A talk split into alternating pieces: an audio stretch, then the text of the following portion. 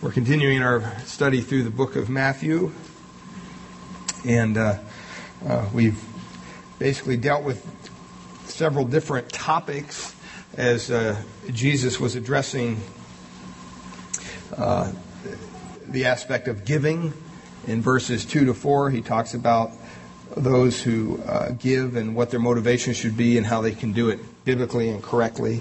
And then he also talked about praying in verses 5 to 15, and we spent probably 12 weeks on that, dealing with the disciples' prayer and how that's a model for us to pray. It's not just something we recite, but it's something that really Jesus said, when you pray, pray in this manner. And uh, we hopefully have dug out about as much as we can out of that, uh, those four or five verses there. And then uh, today we want to look at the third element in in our Christian lives a lot of times, and that is the area of fasting. So I just want to read for us this morning our verses uh, 16 to 18, and you can follow along in your Bibles. Matthew chapter 6, verse 16 to 18. Jesus continues, he says, Moreover, when you fast, do not be like the hypocrites with a sad countenance, for they disguise their faces that they may appear to men to be fasting. Assuredly, I say to you, they have their reward. But you, when you fast, anoint your head and wash your face, so that you do not appear to men to be fasting, but to your Father who is in the secret place. And your Father who sees in secret will reward you openly. In each incident of Jesus addressing these three things giving, praying, and fasting he also addressed the right way to do it and the wrong way to do it. The biblical way to do it, the correct way to do it, we would say, and the hypocritical way to do it. And in each case, the Jews of Jesus' day, the Pharisees and such, they would take God's standard and they would pervert it. And uh, it always, the underlying factor and the reason they would do that is so that they could kind of show off to other men and um, look more righteous or more uh, pious than they were in their hearts. And so Jesus was constantly comparing the correct way to do something to the way of the hypocrites. And um, when it comes to fasting, the other two, you look at giving, and that's kind of a, a commanded thing. You look at, at, at prayer, that's a commanded thing. Fasting, not so much. It's not so much a command that Jesus is telling us to fast, it's just an assumption that you will fast on occasion. And we want to understand what the reason is for fasting, what the biblical overview of fasting is, because a lot of people fast for a lot of different reasons. And most of them are not biblical. And they have a whole concept of fasting that is wrong. And it falls right into the trap that basically the other people, when they would give, they would give to get. They would give because they thought maybe if they gave, then you know God would bless them somehow uh, as a result of their their their giving. Now He does bless us, but what's your motivation in giving? It shouldn't be just to be blessed by God. It should be because you're fulfilling the command that He commands you to do. When it comes to prayer, we don't just pray when we want something from God, hopefully. It's just not a medium to, to uh, you know, kind of um, communicate with the divine Santa Claus, as some would look at, at God. It's so much more than that. And we looked at the Lord's Prayer, and it was kind of like when you're praying, pray this way. The assumption is you will be praying. Well, the same thing with fasting. There's a lot of people that fast for the wrong reasons. They have a skewed concept of what true biblical fasting is. And so we want to take some time, we want to look at it this morning. Um, my wife tells me all the time that I, uh, I just, you know, I, I fast too much. I mean, or no, no, it's not that I fast. It's that I eat too fast. That's what she's always telling me. I got it mixed up. Sorry. That's. But, you know, a lot of us, that's almost true. I mean, if we went around the thing and said, when's the last time we fasted? Don't raise your hand, by the way, because it says you're not supposed to let anybody know. Um, or you'll lose your you know, it's, it's not going to it's not going to be the right kind of fast. And so uh, we have to stop and we have to ask ourselves, what does the Bible say about fasting? Um, it's been very uh, uh, something that's been practiced throughout history for a variety of different reasons. A lot of the pagans in ancient times believed that demons could enter their body through food. That's what they believed. And so when they felt oppressed by some evil spirit, they would stop eating, thinking that they're taking, stopping the intake of, of demonic uh, activity into their bodies because the, the, the demons dwelt in the food. Now, some of you may say, well, that may be true. And some of the food we eat today, that may be true. I don't know. some of it just is not good for you. But, I'm saying that jokingly, by the way.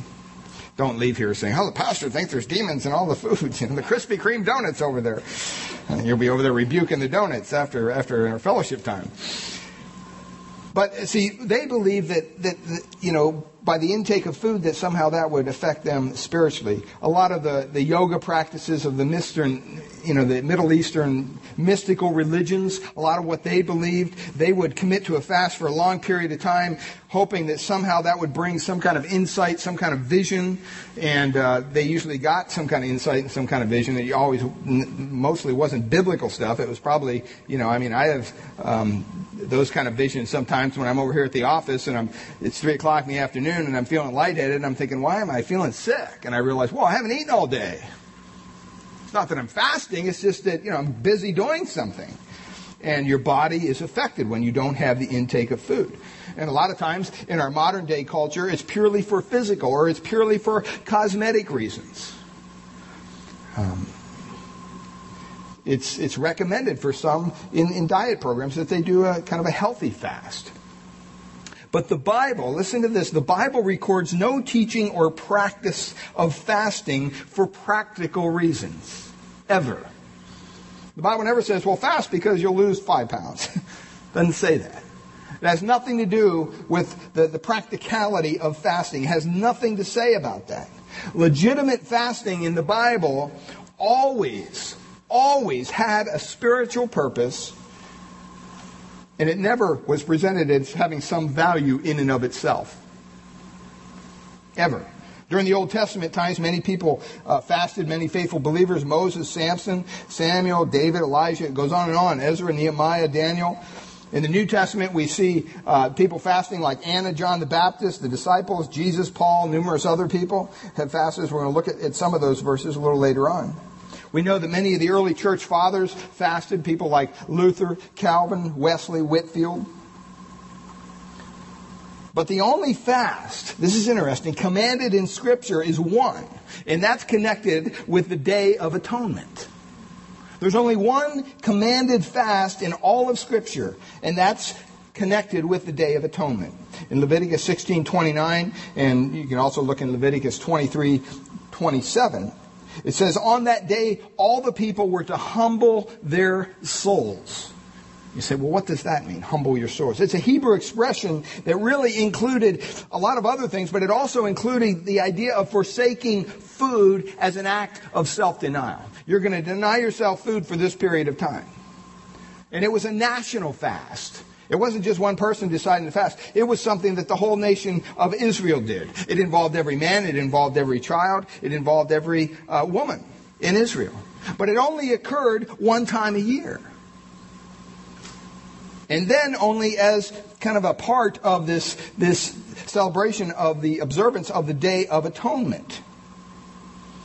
Now, you stop and you look at that, and because it's not elsewhere commanded by God in Scripture, other than where we just looked at, or in Leviticus there, where it talks about the Day of Atonement, that's the only place. Fasting is different than giving. It's different than praying. Because there's many commands throughout Scripture that we're to give. There's many commands on how to give. There's many commands that we're to pray. There's, there's many commands on how we are to pray. But both the Old Testament and the New Testament, they speak favorably of fasting. They tell us a lot about it. They record many instances when believers were fasting. But except where in Leviticus it mentions on the Day of Atonement, nowhere is it required. Which I thought was kind of interesting. Beyond that, fasting should be shown to be an entirely voluntary act. Something that the Lord expects because he addresses it here, but it wasn't required. You notice there in verse 16, he says, Moreover, when you fast, when you fast.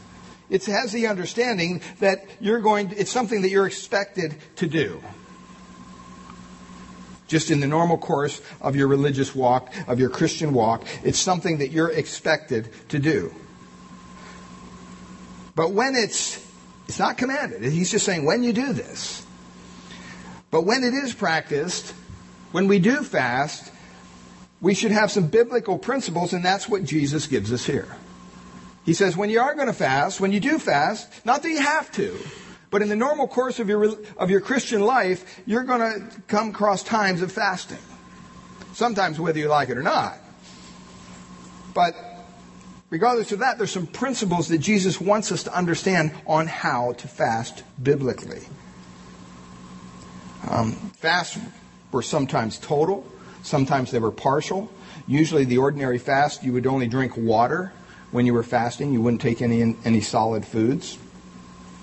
Um, and and there were really two extreme views held concerning um, eating habits and things like that in the in the, the day of Jesus. Um, many, like the one mentioned in this passage here in Matthew, made an obvious display of fasting. They did it just to be seen.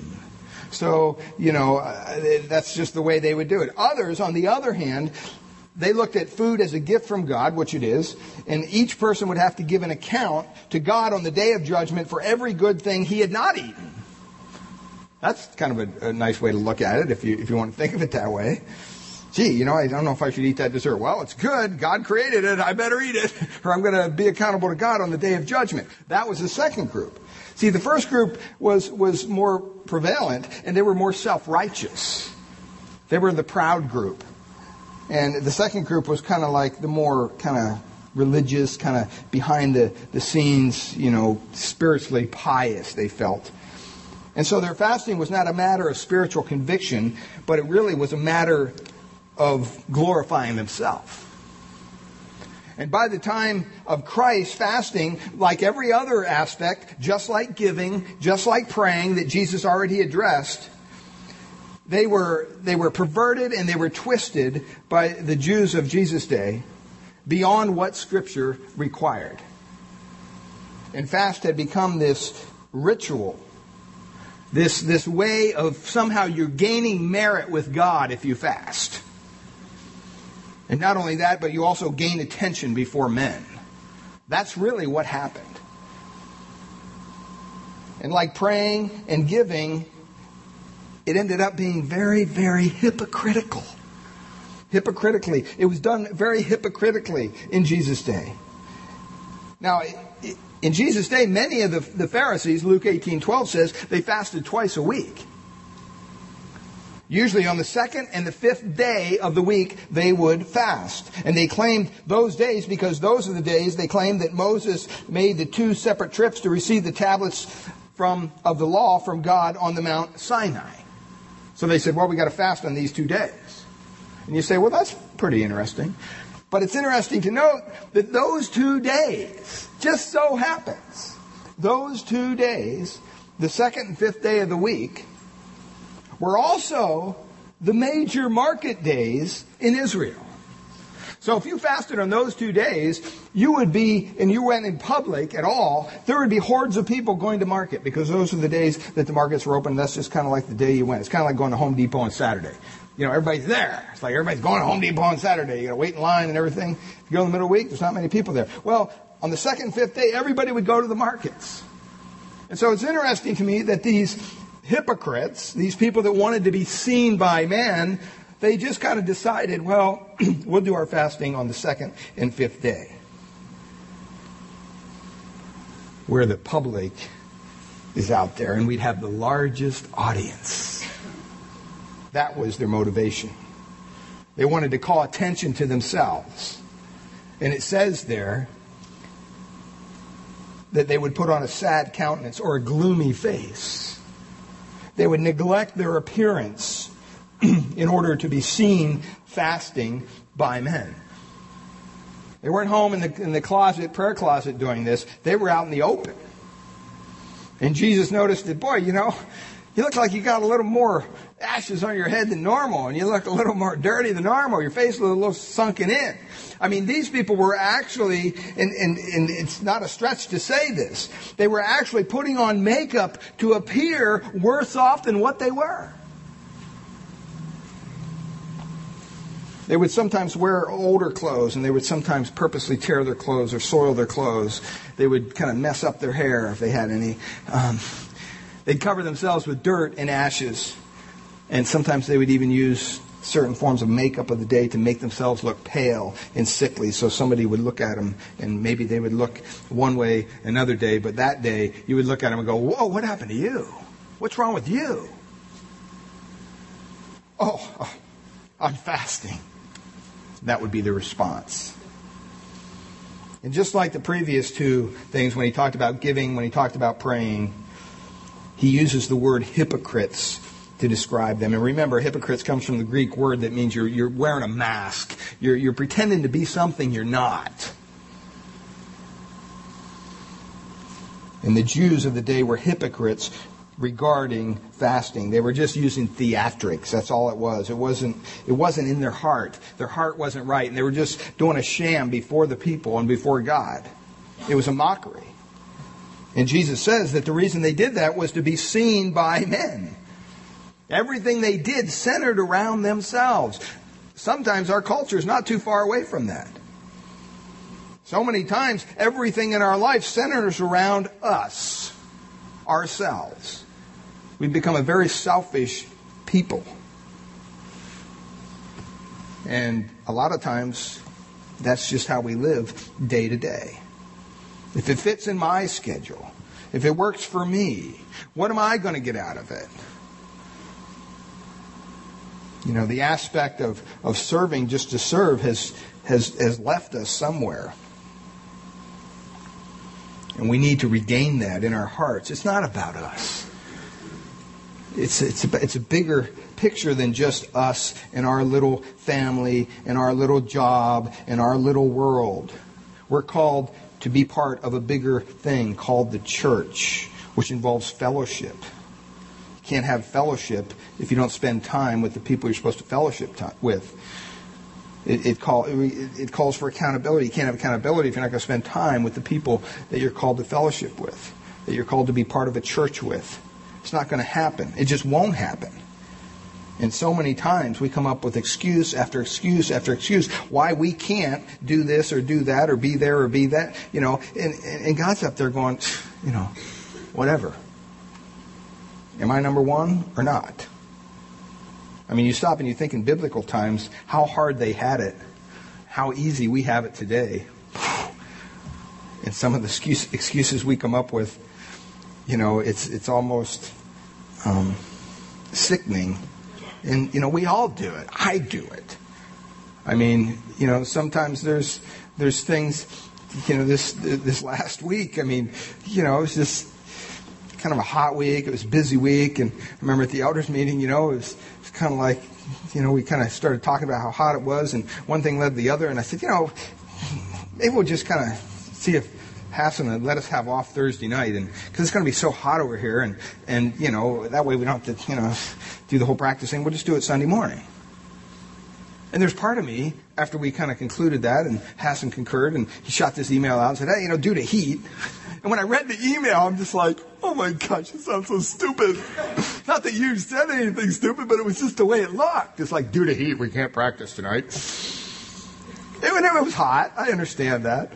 But I remember sitting at home just thinking, ah, I'm glad I don't have to go to worship practice tonight. And I, the Lord kind of put a little check in my heart and said, wait a minute. If you don't want to go, why are you going anyway? See, and, and that's what happens sometimes because it's all about us. Because you start counting, well, you know, I'm out this night, I'm out that night, I'm out this night, I'm out that night, and oh, you know, gee, I don't have a night to myself. Oh, poor, poor Steve. Then God reminds you, hey, you know what? You're supposed to deny yourself. You're supposed to pick up your cross. You follow me. You don't worry about how many nights off you have. You don't have, you know, that's, that's none of your business. You just do what I've called you to do, and you do it with all your heart, and you do it diligently, and you do it with excellence. And you know what? I'll take care of the rest. See, and that's what is so important. We need to get back to that. We need to step away from the selfish attitude that these people had. They just wanted to be seen by men, and if it fit into their own kind of self grandizement, then it was part of the deal for them. And they were saying, and Jesus was telling them time after time, look, don't be like the hypocrites who are just concerned about themselves. We need to stop and say, let's, let's be concerned about the bigger picture. And personally, when it comes to the church, that's what we need to do. So let's look at this text concerning, concerning fasting. Because it's, it's rather um, interesting to me that here he says that when you fast, don't fast this way. He gives us two things here. He says, fast this way, don't fast uh, that way. And the first one is, what's the wrong way to fast in verse 16? He says, well, don't fast like the hypocrites. He says, don't be like the hypocrites. And there's a real danger of being hypocritical when you're fasting. There's four reasons why men fast generally. Men fast to gain a sense of God's approval or for self approval. Secondly, men fast to fulfill a religious act. That's all it is. Or men fast to gain religious recognition. Or the last one, men fast to genuinely meet God for some special purpose. See, fasting is not condemned by Christ, but it's also, it's not commanded. It's expected. And you have to understand, when we fast for any other purpose other than to meet God, Jesus condemns it. That's the only purpose for fasting. He says, when you fast, when you fast, verse 18, you, you, you appear unto the Father.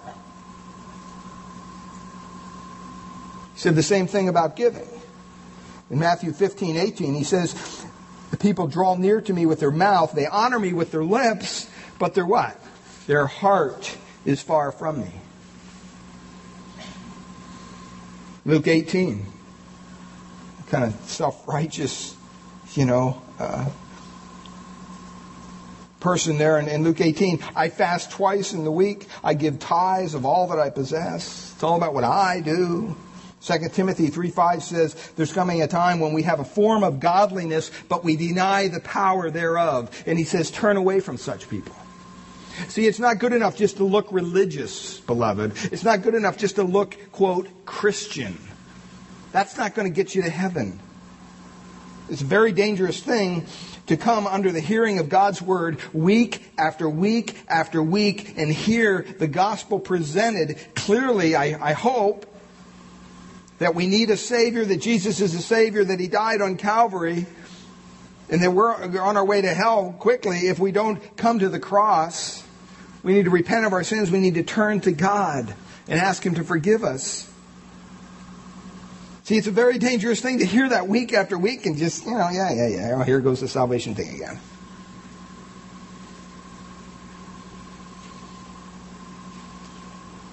Fasting, like the hypocrites, is wrong. And we have to be careful that we don't do it. Secondly, fasting for recognition is wrong. He points that out very, very clearly there. He says, don't do it to be seen by men. They disfigure their faces that they may, what, appear to men, they say. Jesus said. The danger here of fasting for the wrong recognition, for any kind of recognition really, is wrong. There's a danger of feeling kind of super spiritual when you fast. I mean, you hear people on the TV, yep, uh-huh. last month or last quarter I fasted 40 days. Then God spoke to me in this vision and here I am before you now. There's a danger. Few believers follow a true fast. Therefore, when they really fast, they have to guard against any kind of sense of super spirituality and pride. Because that's how we're geared. Secondly, there's a danger of overconfidence. See, the believer's confidence has to be in God, not in ourselves. And a lot of times when we're in a fast and we fast for a period of time, we, hey, you know, I mean, yeah, you get the hunger pains and everything, and then that passes and you start feeling pretty good about yourself. Physically. And then it starts going to your head and you're thinking, well, you know, I'd go another week. This is great. You feel overconfident. And pretty soon you're not even trusting in God. You're not even focusing on God. It's about how long you can do this fast. And every day you're waking up in the morning, jumping on the scale, you know, just, I mean, that just kind of goes along with the spiritual aspect of it, I guess. I don't know. That's not the reason we should fast.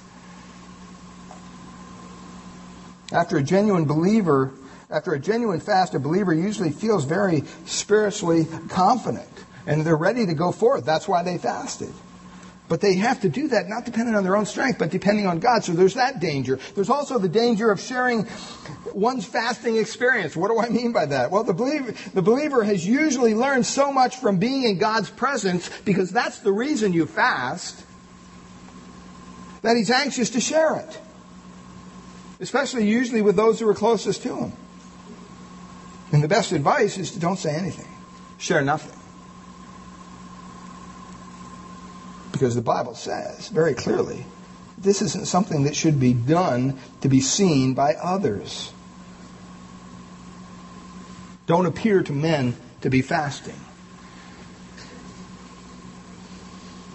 There's also a danger of changing one appearance, the one way, way you act, the way you behave.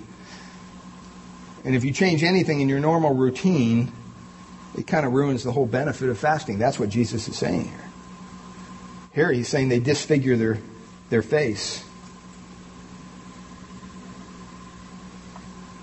Matthew 23 5 says, But all their works they do for to be seen of men.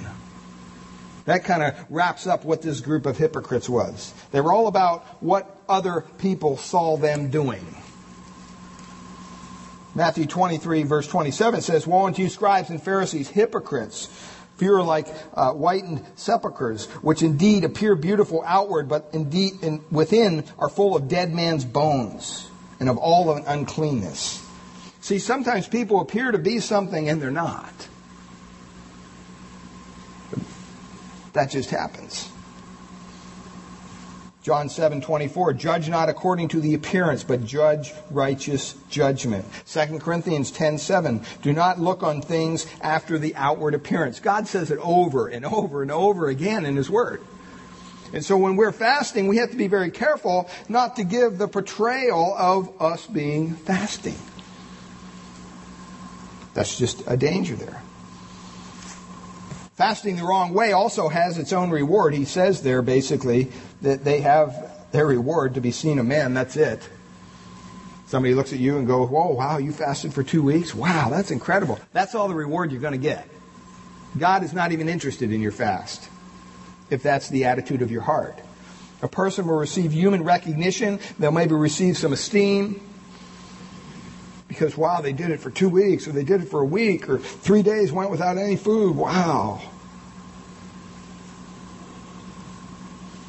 See, some people gain the control and they gain the discipline of their own bodies through fasting, but they run themselves and their ministries through pride. And they end up losing their reward because it's all about them. 1 Peter 1:24 says all for all flesh is as grass and all the glory of man as the flower of grass. The grass withers and the flower falls away. Psalm 49:12 says, "Nevertheless, man being in honor abides not. He is like the beasts that perish." Psalm 49:17 says, "For when he dies, he shall carry nothing away; his glory shall not descend after him." in, in other words, if you're seeking the praise, approval of man, that's all you're going to get. There's nothing to follow up after that. And so Jesus clearly shows us here the improper way to fast. If you're going to fast, when you fast, please don't do it like the hypocrites. Don't do it this way. And then in verse 17, he turns and he says, But if you are going to fast, but when you do fast, he says, Anoint your head with oil, wash your face, so that you do not appear to be to men to be fasting, but to your Father who is in the secret place, and your Father who is in secret will reward you openly. Now, you have to understand the right kind of fasting, the biblical kind of fasting, it's mentioned some 30 times in the New Testament. And it's always mentioned in a favorable light when it's talked about favorably. Um, it's possible that fasting was even, some people say this in early church history, overemphasized that Jesus didn't mean it to be this emphasized. And there's the reason they, they say that, some commentators say that, is because there's at least four occasions where there's a reference to fasting in Matthew 17, 21, Mark 9, 29, Acts 10, 30, and 1 Corinthians 7, 5. Once again, it's Matthew 17, 21, Mark 9, 29, Acts 10, 30, and 1 Corinthians 7, 5. Those four texts almost seem to have fasting inserted in the text in the original text, where it's not found in some of the earliest and best manuscripts. now, that's kind of just a, a thing that they go back and forth on, but it's, it's interesting that, that some of the earliest and best manuscripts don't have the word fast in there, and some, somebody's put it in there. Um, the other favorable accounts, discounting those four, both in the Gospels and the epistles, show always the proper fast the way to do it the right way. And it's a legitimate form of spiritual devotion to God. And so Jesus says there, when you fast, he indicates that fasting should be normal. It should be something that's acceptable in the Christian life. He's not condemning the fasting. He's condemning doing it the wrong way. He's doing it, he's condemning it doing it as a hypocrite, just like he condemned praying as a hypocrite, just like he condemned giving as a hypocrite. But he says when you fast, he kind of assumes that you're going to be fasting. And he assumes his followers will fast on certain occasions. But he falls short of giving us a command. He doesn't say you have to fast. Doesn't say that. At a specific time or, or you know, at a particular time or place or the, the method or whatever. He doesn't even address that. And you have to remember that the validity of the Day of Atonement, okay, the, the day that, that, that was, was celebrated it came to an end when Jesus made his once and for all sacrifice on the cross. Um, turn over to Hebrews once, Hebrews chapter 10. Hebrews chapter 10.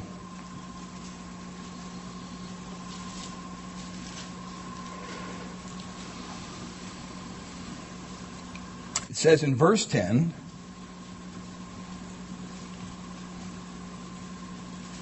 Hebrews 10:10. 10, 10, it says in verse 10, by that will we have been sanctified. By what? The sacrifice of Christ. That we have been sanctified through the offering of the body of Jesus Christ. And what are the last three words? Once for all. Okay, once for all. So we don't need to celebrate this day of atonement anymore. Christ is already the sacrifice, and when He did it, He is the single sacrifice for the whole world's sins. So we don't need to keep on sacrificing Christ over and over and over and over again, as some believe. That's not biblical. I remember when I was growing up in the Catholic Church, we used to carry the crucifix. Well, you say, well, what's the difference between a crucifix and a cross? A crucifix has Christ on the cross. He's no longer on the cross. He's risen, the Bible says. That's why we don't have kind of a, a symbol of Christ on the cross here. He's not there anymore. He's risen. That's the power of the resurrection. Do we recognize the death of Christ? Yes. But we don't stop there. We have to remember that, hey, yes, he died. He died a cruel death. And, and there's a time and a place to remember the passion of the Christ and everything. But that's not what we glory in. We glory in the power of the, the, the resurrection. If it wasn't for the resurrection, it wouldn't make any difference whether he died.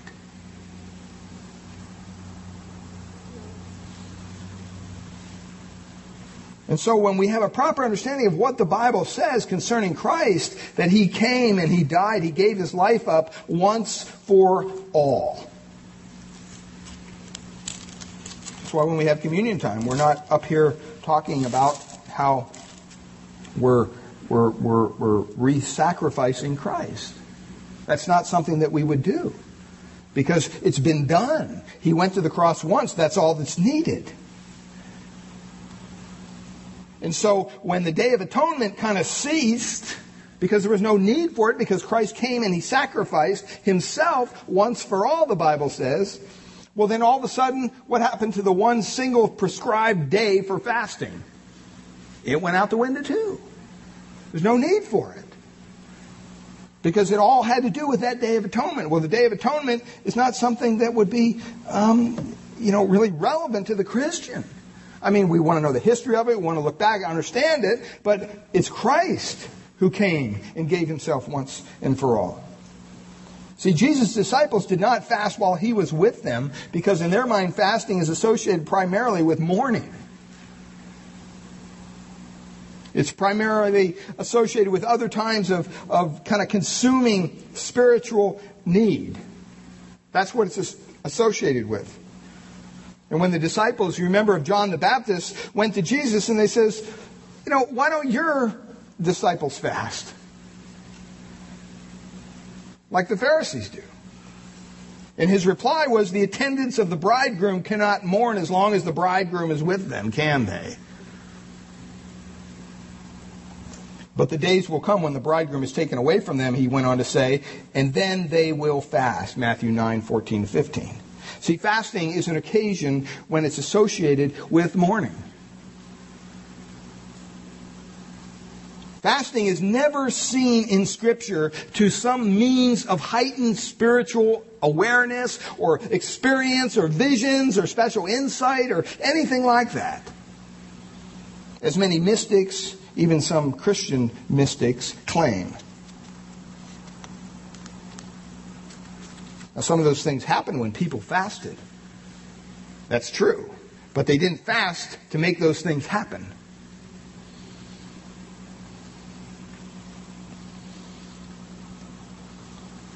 Fasting is, is appropriate for us today because Christ is physically absent from us here on earth.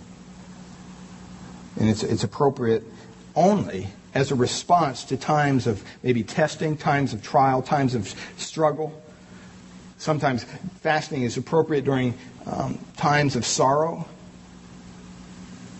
You know, sometimes as a chaplain you get called out and, and sometimes you go to these classes and they teach you certain things. And one thing is they teach you when, when somebody's mourning, when somebody's grieving the loss of a loved one at an accident scene or whatever, you know, when you're following up with that person, you know, in the hours after whatever the incident was that they lost somebody, make sure you, you're feeding them.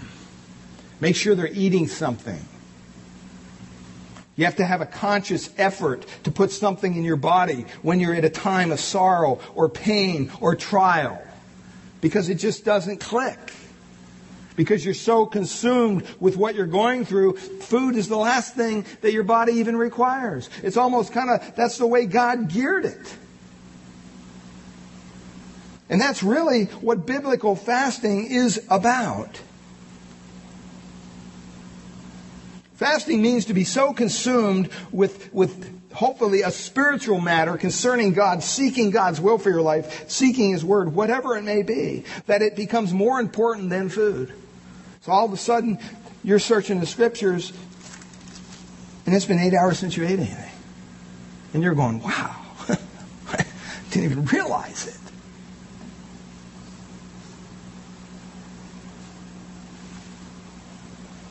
The believer, the believer sets food aside in order to concentrate on seeking God about a certain matter. Biblical fasting means more than just abstaining from food for health reason. It, it, means to abstain from food in order to concentrate upon God and His answer to maybe a particular prayer request, to a particular situation. Maybe you're just not understanding a scripture and you want to understand it more, so you just get so into it. Food is the last thing you're thinking about. Biblical fasting always involves prayer. It always involves an interaction between you and God. It's never just a physical act in the Bible. It always involves intense kind of supplication before God. He said fasting is expected. Every believer is expected to fast at some point.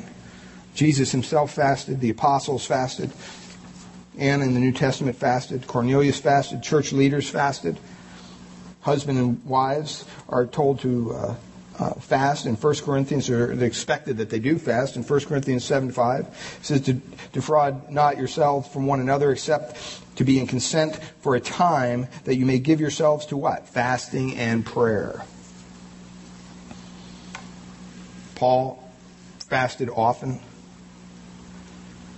So it's something that was expected and it's to be done without notice. And it's to be done to God alone, the Bible says. See, the religious person, the person that gets kind of their own self gratification out of fasting, does it before men.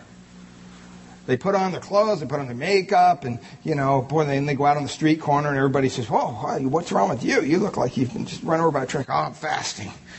Aren't I spiritual?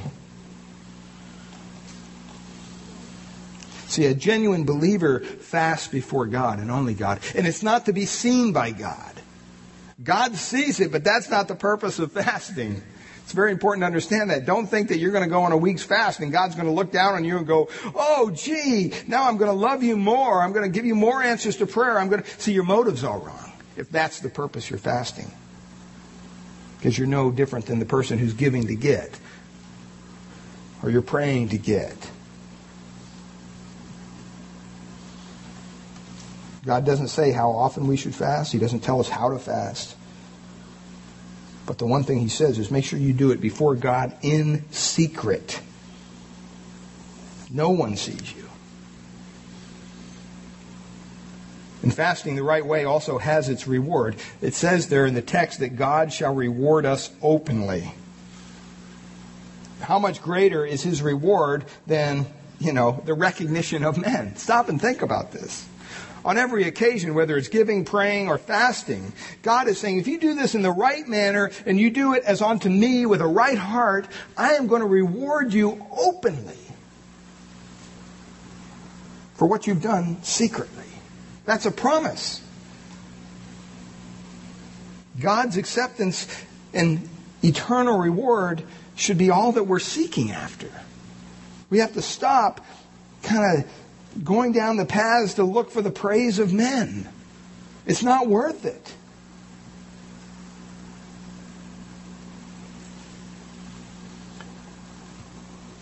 Second Corinthians 5:10 says for we must all publicly before all believers appear before the judgment seat of Christ that everyone may receive the things done in his body according to that he hath done, whether it be good or bad. See, fasting can be a good thing if you do it with the right motive, you do it with the right heart, but it can also be a bad thing. And we have to discern that. 2 John 8 says, Look to yourselves that we uh, lose not those things which we have wrought, but we shall receive a full reward.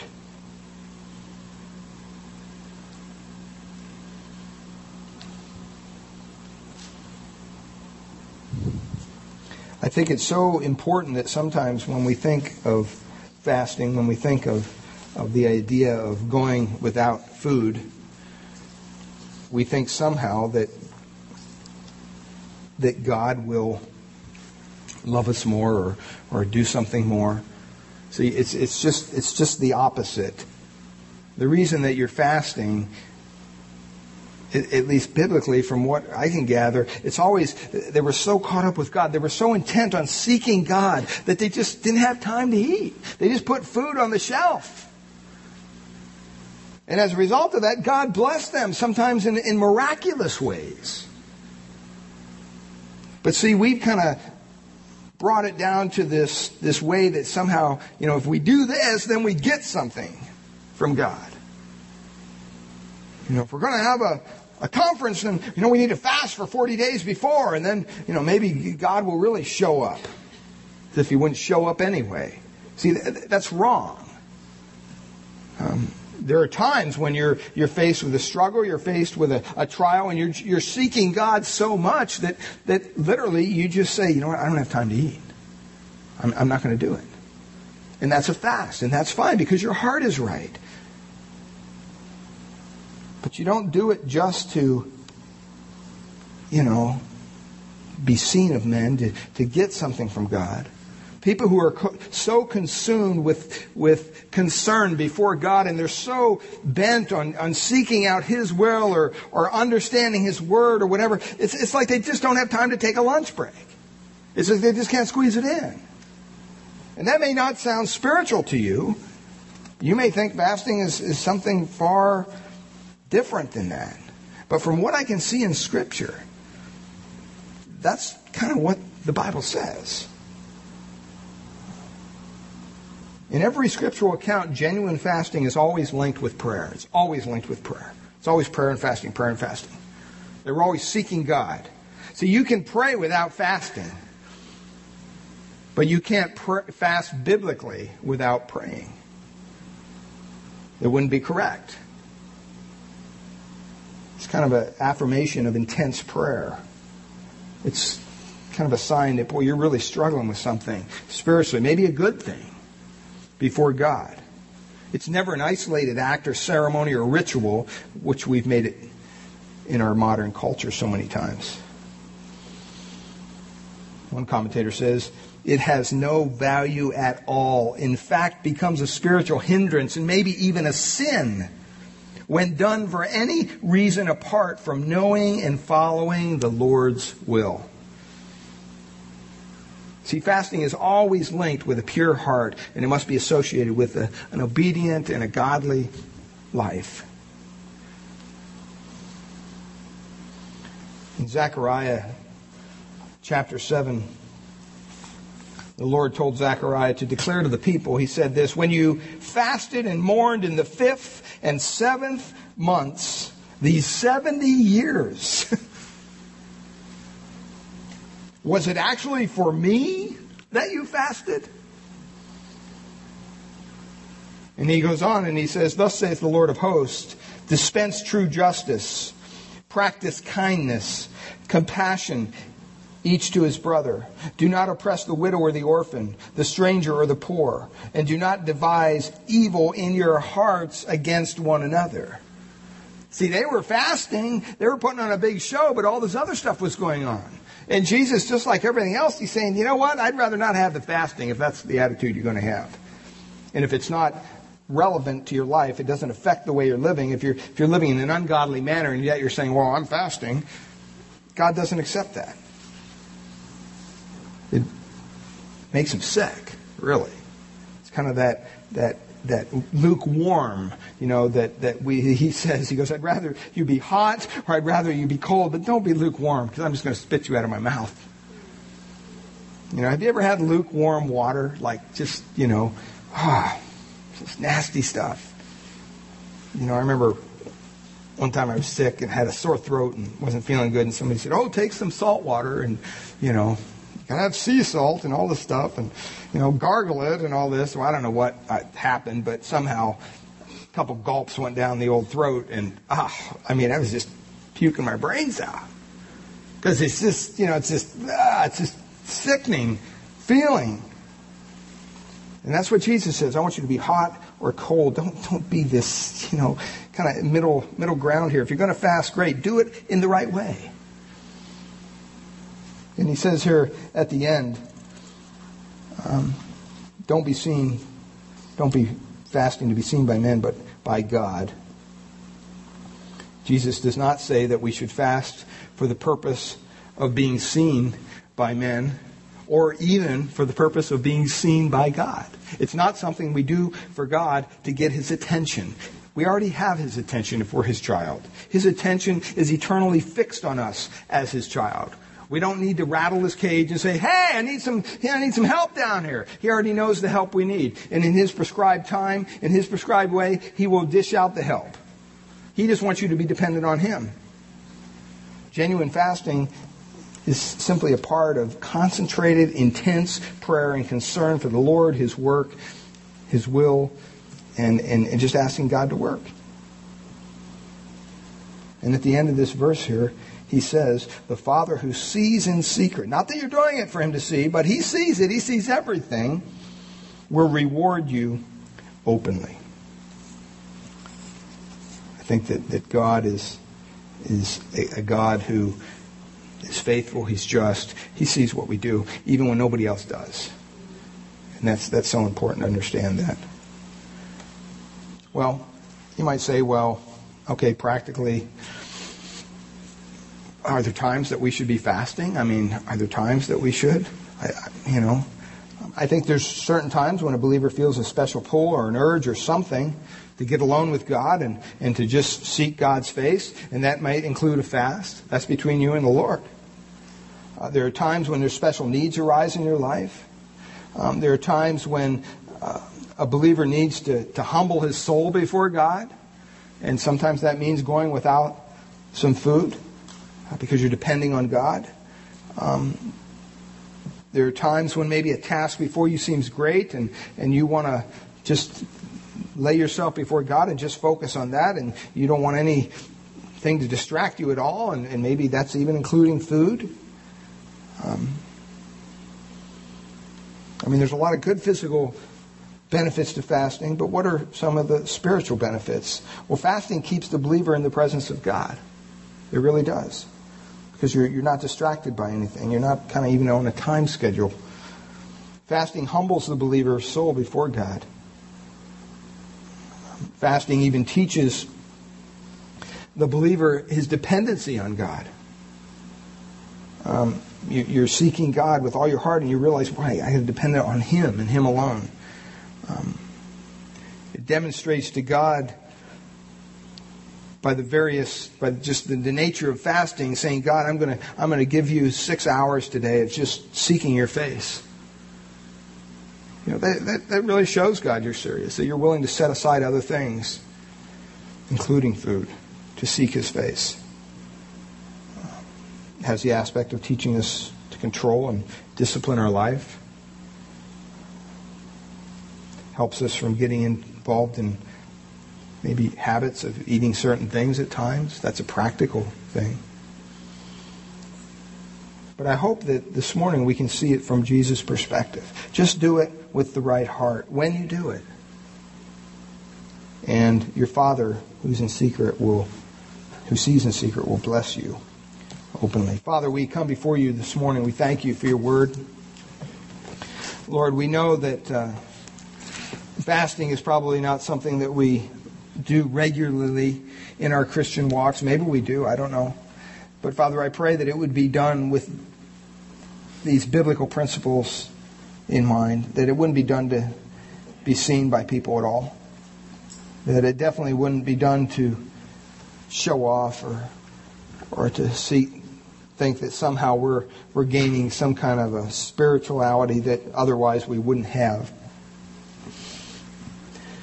Father, we pray that our hearts would be pure, that we would do it in secret. And that may even mean not even telling our spouse that we're fasting. Lord, we know that uh, we've all we all struggle in different areas at different times, and sometimes we just need to seek your face, and we need to hear from you. And Lord, sometimes that means just setting aside those special times. Lord, I pray that we're doing that on a regular basis each day, that we have our time with you, our devotion time, and our time in the Word and prayer. Lord, those are basic elements to any Christian's life. It's kind of like milk to a newborn baby. They need it to grow. If they don't have it, they will pass away, they will die. And so, Lord, we pray that today, as we looked at this topic, Lord, I pray that those who are gathered here this morning, Father, that they understand that this isn't just a religious thing that you do. It comes out of a heart that is consumed with Christ, that has been touched by Christ, it's been transformed by Christ.